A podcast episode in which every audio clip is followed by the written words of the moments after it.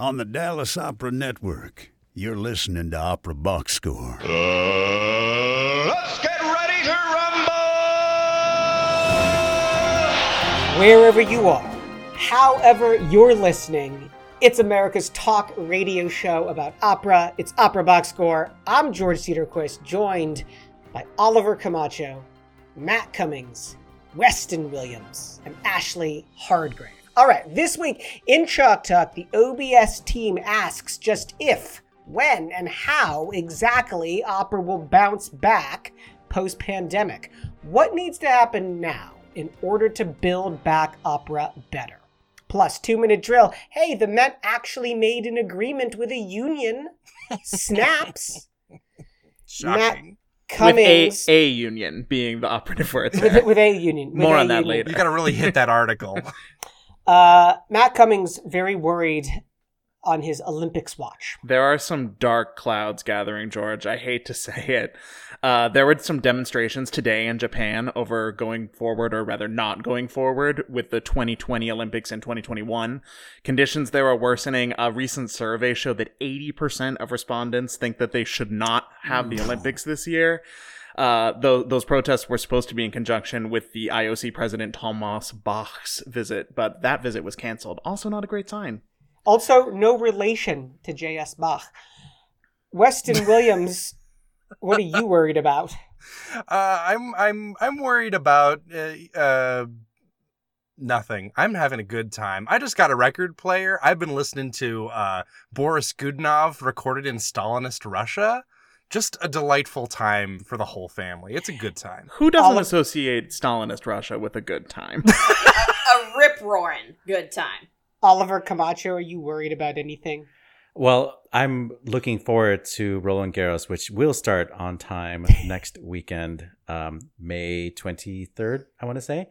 Uh, and so lots of guys in short shorts and white socks, and they get dirty because of that red clay. Love You it. are most definitely not worried. Ashley, you're presumably worried about the uh, Chicago White Sox. Oh, honey, I'm not worried. They're the best team in baseball right now. they are. They are at the top of the league. They're at the top of their respective division. Speaking of Chicago baseball, where are the Cubs right now in their? Uh, they're at? Clark, Clark and Addison, where they've They're- always been. Uh, uh, they're also at the at the bottom of the statistics, if my memory serves me correctly from checking earlier today. To make sure I made this point on the air with you today. The Tigers bel- and the Cubs met in interleague play this weekend, a rare NL AL matchup, which that is very it's torn torn loyalties in my household over the the Detroit Tigers and the uh, Chicago Cubs. Uh, That's Cubs, what we call a sidestep of being hoisted by your own petard. Cubs, Cubs will prevail. Uh, Hardgrave Cubs will prevail. All right. We'll see about that. Go Uh, uh, let's let's just talk some opera.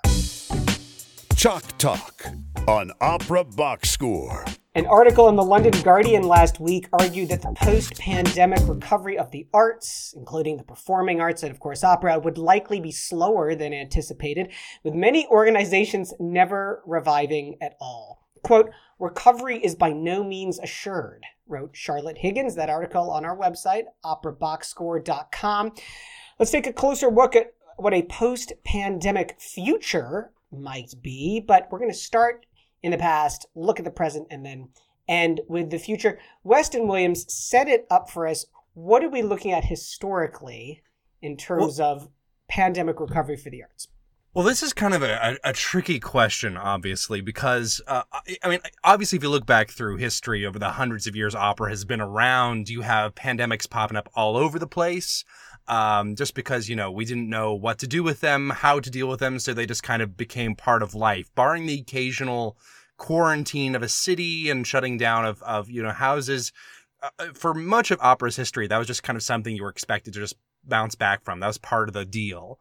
Um, and we don't really have a sense of what a pandemic will do now. I think the closest actually we can kind of see uh, the closest impact we can see might be sort of like the state of classical music and opera post World War II, which is always a fascinating subject to me because, you know, you have to think about, you know, the devastation of, you know, theaters being bombed, uh, people who were in the orchestra pit, you know, um, going off to war and not coming back, um, and the general zeitgeist afterwards of like, what have we been through? We need to reconsider everything. So before the war, you have big, lush orchestral um, scores, and then post-war, you've got like Pierre Boulez with like the very sparse, uh, Spartan textures. Um, but you also have a bit of a diverging too after World War II, where you have a the new music becomes very sort of dour and hard to listen to. And then the traditionalists take over everywhere else. And you have big companies like, you know, like your, your Mets and stuff sort of going really leaning into the heavily con- conservative traditional repertoire. And Well, these- honestly, that, These illnesses are different too, right? Like the, the Spanish flu is very different from COVID. Right, right. So uh, World War II might not be the best example uh, for that reason, but looking at the uh, the 1917 flu, that's almost an even harder comparison to make because the Spanish flu w- worked a lot faster than COVID does. Um, they would have these really, really intense waves. Everything would close down, and then the arts would reopen back up. Here's a wild statistic I found when I was doing sort of researching for this. Uh, in the U.S., over the course of the three-year pandemic or so, uh, arts companies lost about five million dollars, which is about eighty-five point five million dollars today. The Metropolitan Opera alone lost $25 million in revenue as of August 2020. Um, so it's a different scale. Um, it's even though the flu is a little bit deadlier than COVID, the fact that it was so fast meant that recovery was a little bit better. So even though we're starting to get vaccines, um, rates are going down, at least in the United States. Um, I think people are also going to be a little bit more conservative with how they want, if they even want to come back.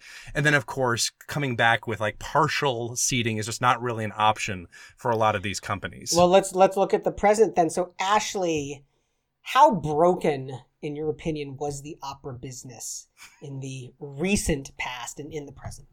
Uh, pretty damn broken. Uh, that was one of the things that kept coming back to me was that we've spent the better part of the last year sort of shining a light on these, you know, worst kept secrets about all of the problems that were happening in opera. So what this pandemic did was it, you know, took the business, snapped the already broken parts over its knee and started shining flashlights into all of the fissures, you know, whether it's who's doing the work, who's training, who's getting the jobs, the system is it's fakakt, you know, and in some ways I I don't want to go back to normal because that system was it did not serve the majority of the people that deserve the access to this art form and who deserve to be celebrated in this art form. So it's uh and, and I think that might be kind of a gloom and doom way to think about it, but that was honestly that was my first reaction was business was already broken. Thank goodness we've had this time to really examine it because if we're gonna build back, we gotta build back differently.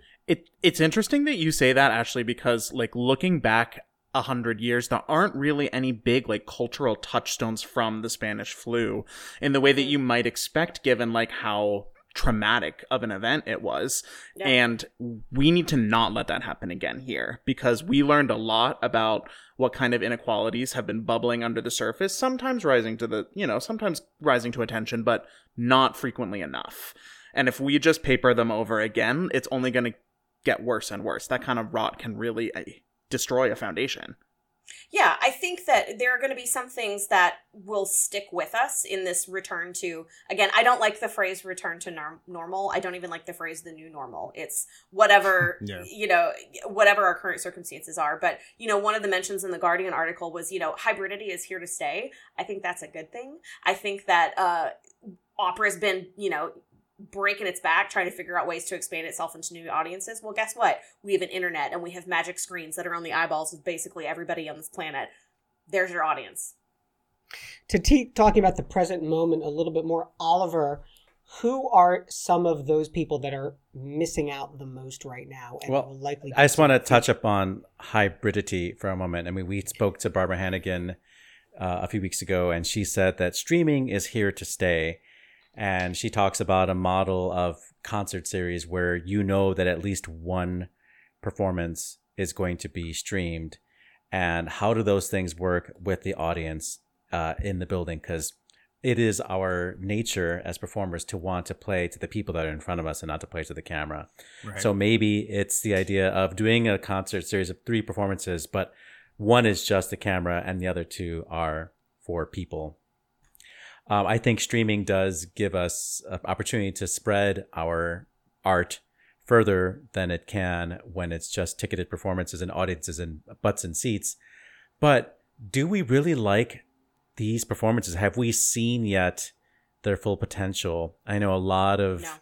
uh, companies are trying to, you know, bring on creators uh, who are good at this medium, um, like James Darrah, just to say his name at least once a week, you know. Um, Our contractual obligation. um, but you know, there's a lot of this chamber stuff happening where it's just like small, very small forces, piano accompaniment, string accompaniment, uh, string quartet accompaniment, two singers. And do we like this? Can we? Will we pay money to see and listen to those works when we think of opera as this spectacle, as something that's grand with chorus and orchestra and changing sets and you know Deus ex machina and you know I, I would also. Well, I, I would ES- also. ESPN hit it right some years ago when ESPN managed to create a, a, a channel where you, the viewer, could pick which camera angle you wanted to watch the game on. And so And I- you you could go from the sidelines to the end zone to the 50 yard line to whatever it, you wanted until we get to that point in opera.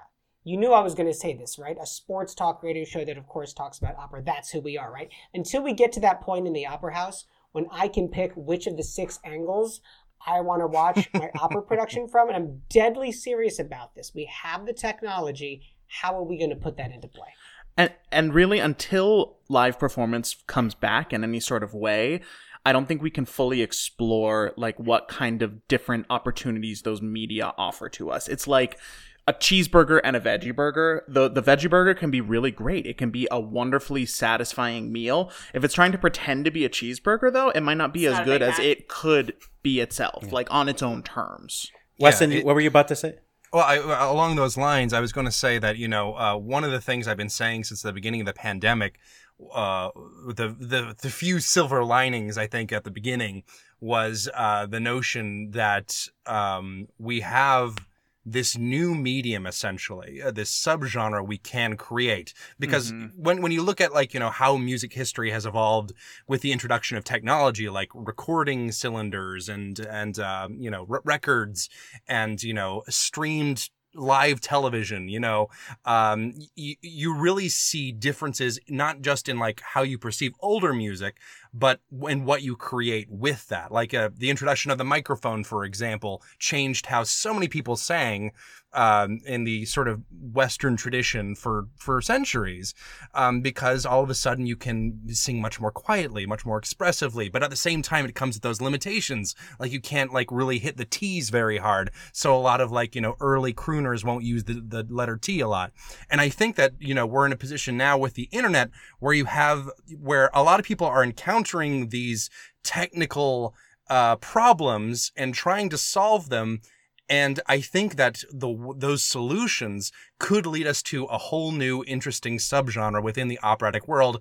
And I think it's a great excuse for opera companies to stop like rejecting tradition and stop being afraid of, you know, uh, microphones. It's a knee jerk reaction. I will say I'm pretty anti microphone in most cases, but you know, things like that. Uh, I think that there's a really cool opportunity to create something actually new in addition to what already exists. So to get back to the question, I just want to say that I don't have the patience to watch all of these things. And I know there's so much great content out there, so much, but it feels like a chore to me. What doesn't feel like a chore to me is going to the theater because I know it's an experience. There's other people.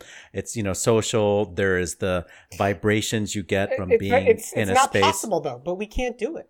I know, but I'm just Come saying that like yeah, like we haven't figured out how to make the virtual experience as satisfying it. And maybe I mean if the pandemic continued for longer, we would have to and we would learn to love this meeting, but we're in this weird place right now where you know things are coming back and some companies never really embraced the idea of going virtual and still try to do performances in tents and stuff like that. And so it's just interesting to see how this next year is going to pan out and which companies are going to um you know give audiences new experiences and which ones are just going to rely on old tricks and which ones are going to incorporate some of this new technology and do you know uh, what did what was the word you used, Ashley? By by bilateral by um, um, Hybrid- hybridity. hy- hy- hybridity. um, but another important aspect of this article, I'm sorry to cut you off, Matt, and we'll get right back to you, was just we're losing artists left and right. Yeah. Yeah, we are. Um, there are Yeah, so many are. people who did not work at all last year. I mean, only the big names got to do, you know, whatever rare terror from their apartment, while so many other people who are just emerging as artists lost so many opportunities.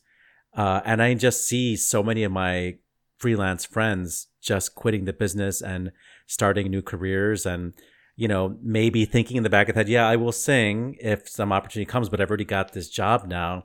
And do i risk leaving this job which is giving me stability to go back to that career which was so hard you know? And we're all realizing how hard it was and how exhausting traveling was and mm. being away from our families was you know? Maybe some people and the lack can't of wait money. can't wait to go back to getting away from their family. Okay go ahead matt. I'm sorry to cut you off. Matt No, i'm I sorry. I, I didn't mean you were about to you Yeah, were you about to say something and then i like okay you were about to say something like five minutes ago, and then uh, and then Well, I Oliver I- just like totally steamrolled you. I, I was gonna say that I think that as this as this field continues to develop, we will see that these kinds of things become complements more than substitutes, um, so that they they can both optimize in their own kind of way. Um, but the fact of the matter is, like the field is in sh- it's kind of in a shambles in terms of who, who is leading it, where it's being taken, and what I really want all of everyone listening and everyone on this call to be aware of is um, the ways that producers will try to, lead these transformations because they will not necessarily have the best interests of the artist, the best interests of the audience, the best interests of the of uh, the art form itself in mind. We've we've seen throughout the pandemic like this humongous consolidation in terms of these technological giants like Amazon. Uh, and I I'm worried that we might see something similar in the theaters. Like a, it's a bad sign to me that the London Phantom of the Opera has cut their orchestra in half. yep. Um, they will be asking for what they call temporary solutions to problems, but it could really easily be a power grab that only furthers that kind of marginalization of the people who uh, have always been the most vulnerable in the field. And this is I mean- exactly the fight going on at the Met, right? You know, just uh, um, not so much the agreement itself, but just like the the knowledge that the Met can set these kinds of precedents if they don't fight it tooth and nail. I mean, I'm I'm of two minds about it because there are these great archives that exist already uh, of recorded legacies Right. of, of, and there are so many contracts that have to be broken or new contracts to be drawn up just to share this material.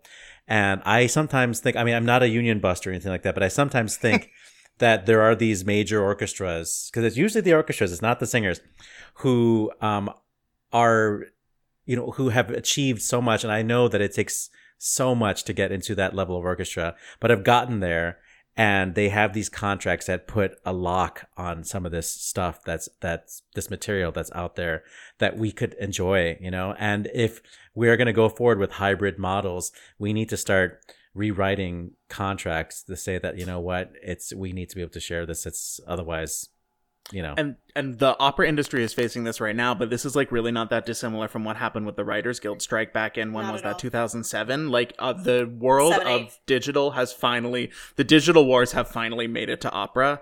Uh, and Twelve we years later. we as singers uh, and, and musicians and directors cannot just let the sheer supply of labor out there undercut our value as the makers of the art itself. Ashley, as we were looking to the future, you said to me, "We got to get used to this life." What what life do we have to get used to? uh, a life where some brand new disease that we know nothing about could possibly forever alter our way of life. Uh, we've talked a lot about how this is or many people have classified this as like a once in a lifetime pandemic. You know we have the the spanish flu of a 100 years ago and then this one happened just now. And so our muscle memory wants to kick in and you know we notice a pattern and say well we won't have another one of these for another 100 years no, that is not the case. Every piece of data that we have points to how quickly things mutate, how many different strains are already offshooting of what we've seen. We don't have enough historical data to know how long vaccines are going to be good for. That's not even to mention all the other things that are, you know, growing and swimming and breeding around out there that may turn into some other disease. So the notion of this once in a life pandemic, it's it's not going to be the case. We're going to be dealing with, mark my words, sometime in the next decade, another disease that has the possibility and propensity to take over our way of life and amend what was going to be our new normal. Team, as we wrap up this segment, I want to hear from you about the responsibilities of artists, administrators, donors, and audiences going forward. As you think about that, here's what I don't understand about the future. I don't understand why in this country, big not for profit opera houses are looking to other big not for profit opera houses to see what to do. Why apples mm. are looking to apples, right? Here's where we should be looking. We should be looking at where the money is. We should be looking at Hollywood. We should be looking at Broadway. And yes, we should be looking at professional sports to tell us when to go back how to do it because why? Because that's where the money is. Because there's no money at the big, even in the big house, not for profit opera world. The budgets are a fraction of what Broadway, Hollywood, and pro sports are raking in. That is where the star to follow is. As we wrap it up, who has a responsibility for an artist, administrator, audience member that they want to put out there? Well, I think that um, you know, working not not necessarily in opera aside from this podcast as I do. I know a lot of you know straight theater people and other artists and uh, uh, and I don't know a single artist who uh, hasn't had like some sort of reckoning over the past year with you know um, the the inequity of you know racial the racial disparities within the field of theater and music, uh, or you know the fact that they're like, oh God, I made I made more on unemployment uh, than I did, you know, working backbreaking labor, doing you know singing or or performing, you know, forty hours a week, and uh, was this really what I wanted to do, you know, um, and I I want uh, I want fellow artists to sort of be on the lookout for as as things go back to normal, whatever that is. Um, I, I'd be really interested to see how much of that sort of newfound realization about how broken things were and really sort of hang on to that and don't let it fall back to that again. Because I get that many people will be relieved to go back, but I don't want that relief to surpass the a- the justice aspect of it. Matt Cummings, what is your piece of advice for the future? I think that's right on for everyone in the industry, but it really does apply to audiences too. Audiences and donors have a humongous mm-hmm. responsibility mm-hmm. to continue re- pushing forward and and reforming what it is that this field can be. And even though we're talking about opera and the arts right now, that what happens here is not limited to nonprofits. It's not limited to the arts. This is a question of economics. People, you know, that tourism is hugely driven by the arts. Uh, and people's livelihoods depend on this, not just the ones who are getting up on stage or who are in the wings or who are writing the pieces that people are going to going uh, to be hopefully mounting. Um, and it can't become so expensive that only the very richest can afford it in some kind of a death spiral because that will only make this get worse and worse faster and faster ashley hardgrave give me that piece of advice for the future well i, I actually have two uh, these are the two phrases that i like to live by and i think they are appropriate here uh, number one so what why are we doing this? What what is the so what? Why are we even doing this in the first place? If the answer to this question is this is the way it's always been done, no, kill it. It's dead. We need to think about why we're doing this in the first place. Why are we making this art? Why do we love this art? Why are we working and busting our asses trying to create this art? There has to be a way to maintain performance practices and institutional memory that make this art form great but there's also got to be a way to still have room for innovation. We've seen, you know, sort of the germinations of the seeds over the last 14 months or so, but that has to keep going. So thinking about the so what. Number two, and this is a cardinal rule for life. Weston, I'm going to do my best not to curse so that you don't have to edit this or bleep this out later. Okay. Um, don't be an a hole.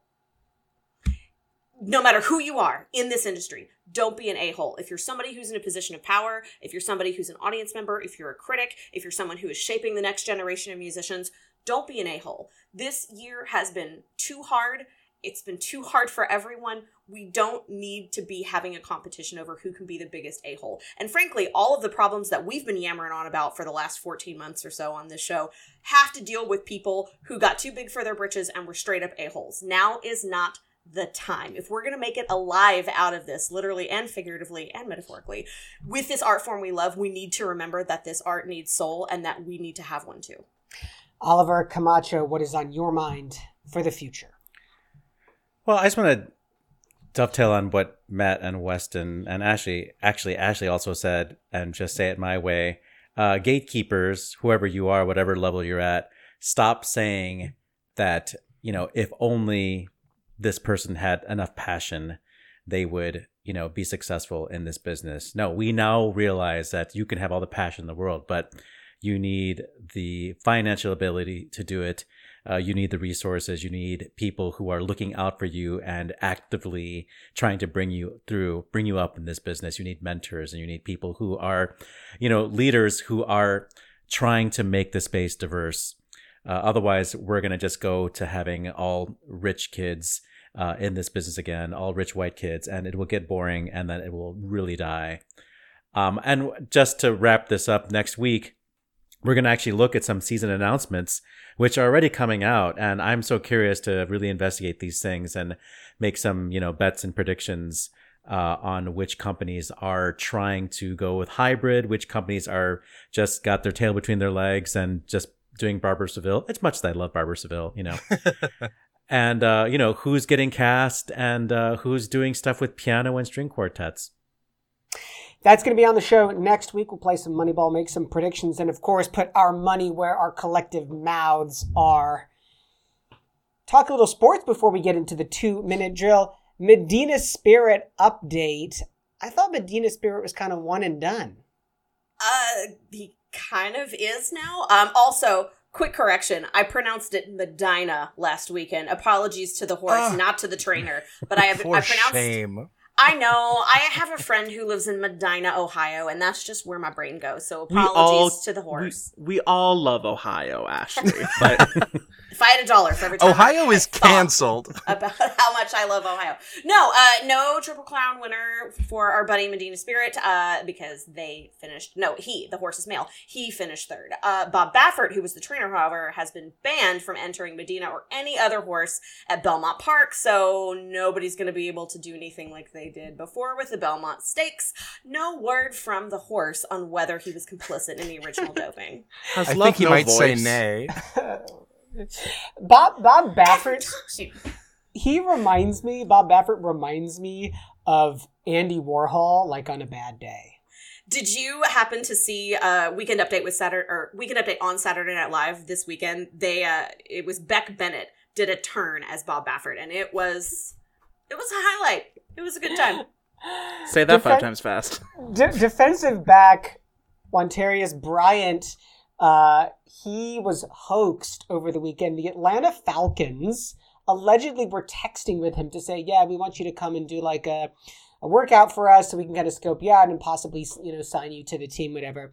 Uh, and he went to Atlanta and showed up at the appointed time, and the whole thing was a joke by some guy who got Bryant's number and im- impersonated like an Atlanta Falcons defensive coach, and the whole thing was a ruse. What did I That's just say about being an a-hole? Don't Just- be an a-hole. That is an a-hole move. Go go go back and look at the. We'll put this on the website as well, operaboxscore.com. Go back and look at Bryant's like Twitter feed. He takes the absolute pure class, high moral ground in responding to this two minute drill. It's right now. This just in. The two minute drill. All right, listen up, y'all. Here's everything you need to know about what happened in Operaland this week. The Metropolitan Opera struck a deal with one of its unions last week. The American Guild of Musical Artists, representing chorus members, soloists, dancers, actors, directors, and stage managers, has not disclosed the terms of the agreement. Details will be released after the union's vote to ratify the contract next week. But that's far from the end of the Met's ongoing labor disputes. Days after the AGMA agreement was announced, members of the orchestra and IATSE gathered to protest the company's handling of other union negotiations. The Met asked for things that would set us back 20 years, American Federation of Musicians chapter president Adam Krauthammer said at the rally. The only person who doesn't want to see who doesn't see that his job is to reopen the arts is Peter Gelb. And the winners of the Metropolitan Opera Eric and Dominique Laffont competition, known until last week as the Metropolitan Opera National Council auditions, are. Tenor Duke Kim, soprano Hyoyoung Kim, soprano Raven McMillon, mezzo soprano Emily Sierra, and mezzo soprano Emily Treigle. Congratulations to all the finalists, especially friend of the Weston, Emily Sierra. Last week, friend of the show, Barbara Hannigan, was the eighth singer and 16th conductor to win the Leonie Sonning Music Prize. Hannigan received the award on stage in Hope in Copenhagen, pardon me, after performing Strauss's Metamorphoses and Poulenc's La Voix Humaine. Hannigan announced that she would be donating the financial part of the award to Equilibrium Young Artists and Momentum, initiatives which support young professional musicians in the first substantial phase of their careers. In trade news, Christian Thielemann is no longer the music director of the Bayreuth Festival. His contract was technically over on January 1st of this year, and plans to retain Thielemann or any Bayreuth music director have not been announced. The news comes soon after Semper Opera Dresden announced that their contract with Thielemann would also not be renewed. This week's yellow cards. Spain. Barcelona's Gran Teatre del Liceu announced that it will be able to expand to 70% audience capacity starting May 24th. Switzerland. Zurich Opera is set to move ahead with a Lucia di Lammermoor in June, with a cast update to, updated to include Irina Lungu in the title role. USA. Portland Opera will return to live performance June 22nd through 27th with a 90 minute version of Frida, starring friend of the Ashley Catalina Cuervo. This week's red cards. Finland. The Savonlinna Opera Festival has canceled its entire 2021 season. Germany. The Berlin Philharmonic has canceled the production of Tchaikovsky's Mazeppa. Vladislav Sulimsky was slated to sing the title role but was unable to travel to Berlin due to a COVID 19 diagnosis. Switzerland. Again. Grand Theatre Geneva has cancelled a La Traviata with Ekaterina Bakanova slated for June and July. Exit stage right. British soprano Pauline Tinsley has died at the age of 93. In the 1960s, she was a regular on the stages of Welsh National Opera, English National Opera, and the Royal Opera House. Tinsley's wide repertoire ranged from the Queen of the Night to Elektra. Pianist, vocal coach, and the author of Do Sing in Russian, Gennady Meirson has died after a long and difficult journey with cancer. In addition to preparing singers for a variety of work across Philadelphia, Meirson also founded Philly's Russian Opera Workshop and PrivateLessons.com. And on this day, May 17th, in 1779, it was the first performance of Gluck's opera Iphigenie en Tauride in Paris. Spanish baritone and teacher Manuel, Manuel Garcia Jr. was born this day in Madrid in 1805. In 1823, it was the birth of contralto and composer Charlotte Helen Sainton Dolby. 1884 saw the first performance by Australian soprano Nellie Melba in her hometown of Melbourne. And then in 1890, it was the first performance of Mascagni's Cavalleria Rusticana in Rome. 1906 saw the birth of Croatian soprano Zinka Milanov in Zagreb, joined 12 years later by fellow legend, Swedish soprano Birgit Nilsson in 1918. In 1924 was the birth of French baritone Gabriel Bacquier. In 1978, Philips Electronics announced their new digital sound reproduction system from a flat silver compact disc. And finally, one for Weston in 1990, it was the first performance of Eino Juhani Rautavaara's Vincent at Finnish National Opera. And that's your two minute drill.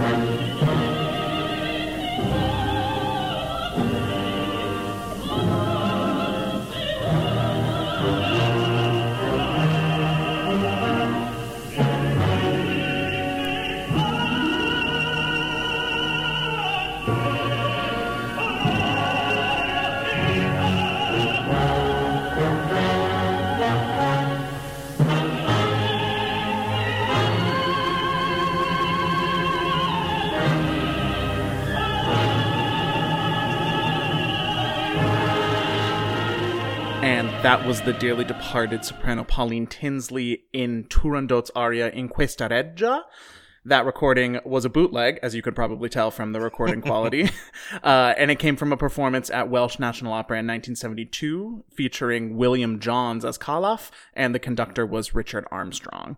Uh, fun fact about this performance Pauline Tinsley actually coached this role with Dame Eva Turner, who was one of the first Turandots and uh, was there at the premiere in La Scala in the Oh 20s. wow, that's Yeah. such a cool fun fact. Dang, Matt, that's a good fun fact. I wonder if any of you are by any chance familiar with the 2006 sitcom classic Everybody Hates Chris. Only from the ads on the side of buses. Yeah, me too. I, no one's ever seen it, but I could not help but remember those ads. They came rushing back to me in a flash because everybody hates Christian Thielemann. They keep What did firing he him. Do? What what did he do? Well, I- Literally, like he, he- apparently like uh he got fired from uh Dresden uh partially because he got into arguments with the uh, uh with the director uh frequently like apparently really nasty ones I don't And know exactly what the nature of those arguments were and He's also pretty he's pretty notoriously like very conservative in terms of rep- Yes. repertoire he wants to do Mhm. and in terms of like how he wants to conduct them. Not not much one for um changing things once they've been established. So does not pass Ashley's test for being a musician in 2021. I mean it's basically the exact plot of the classic 2006 sitcom Everybody Hates Chris so you can always look up that if you want to know exactly what's going on in Dresden and Also Bayreuth. starring Terry Crews. Also starring Terry Crews. Oliver, the the Met um, uh, auditions now have like a marginally shorter name. Yeah. I think it's Well, in a way, I mean, how are we going to shorthand this? The, um, the La- what are the the Lafront? Are you a Laffont? Laffont? Are you a Laffont? Lafonter? Yeah. So I guess I'm a I assume Lafonter. these are major donors, Eric and Dominique Yes. Laffont, The uh, have have now Erics. been. Uh, what do you call this when you work in development? Endowed.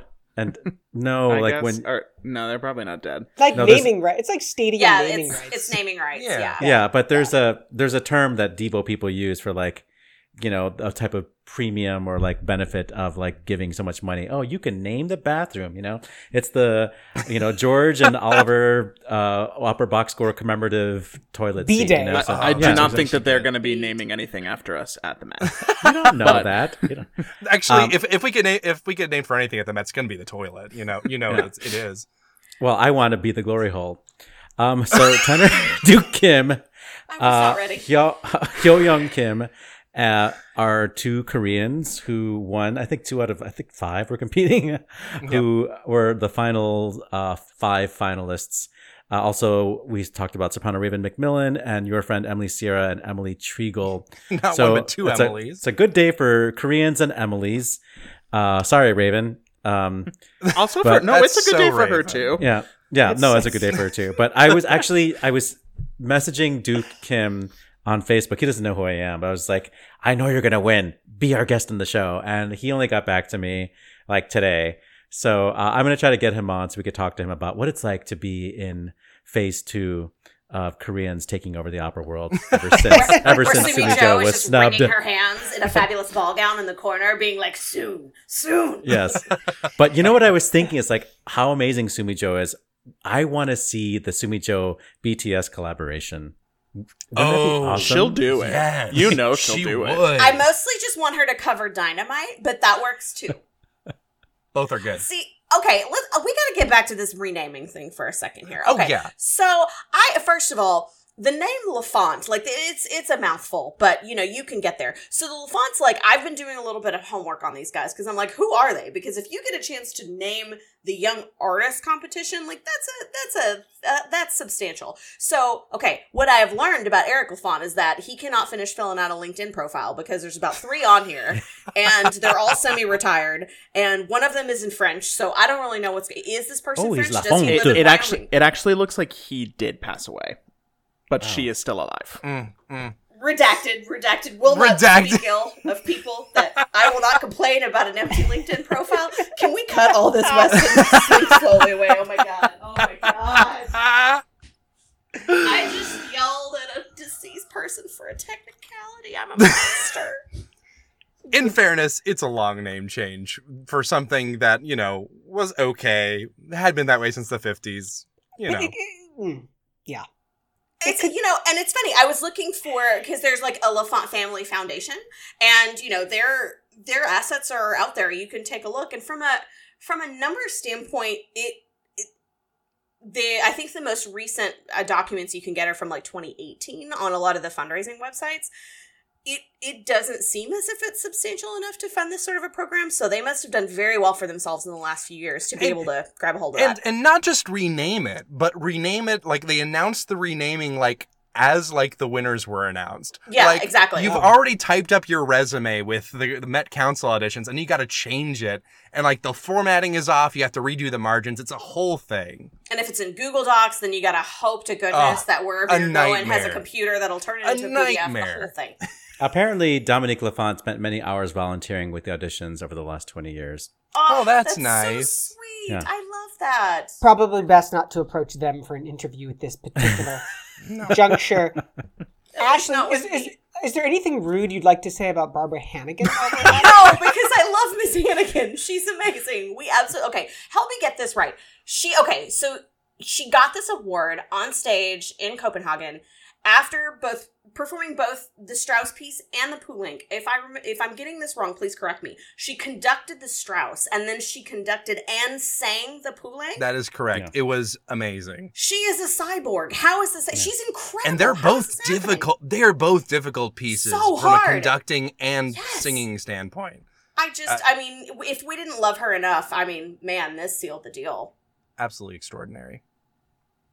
And she was on Opera Box Score, everybody. Oh yes, didn't that was her. Just we go back we a cou- basically bumped her over the edge. I know just you to- just subscribed to the podcast to hear this episode, which is going to be called "Everybody Hates Peter," I think. Um, and you just go back a couple episodes uh, to hear that great interview with Barbara Hannigan. So You know, I, I was going to say something sassy about the OBS bump, but since I've already stepped in it at least once on this broadcast, I'm going to let you guys take the sass from now on. I mean, I look, I'm thrilled that like the Met and AGMA have been able to come to some sort of resolution.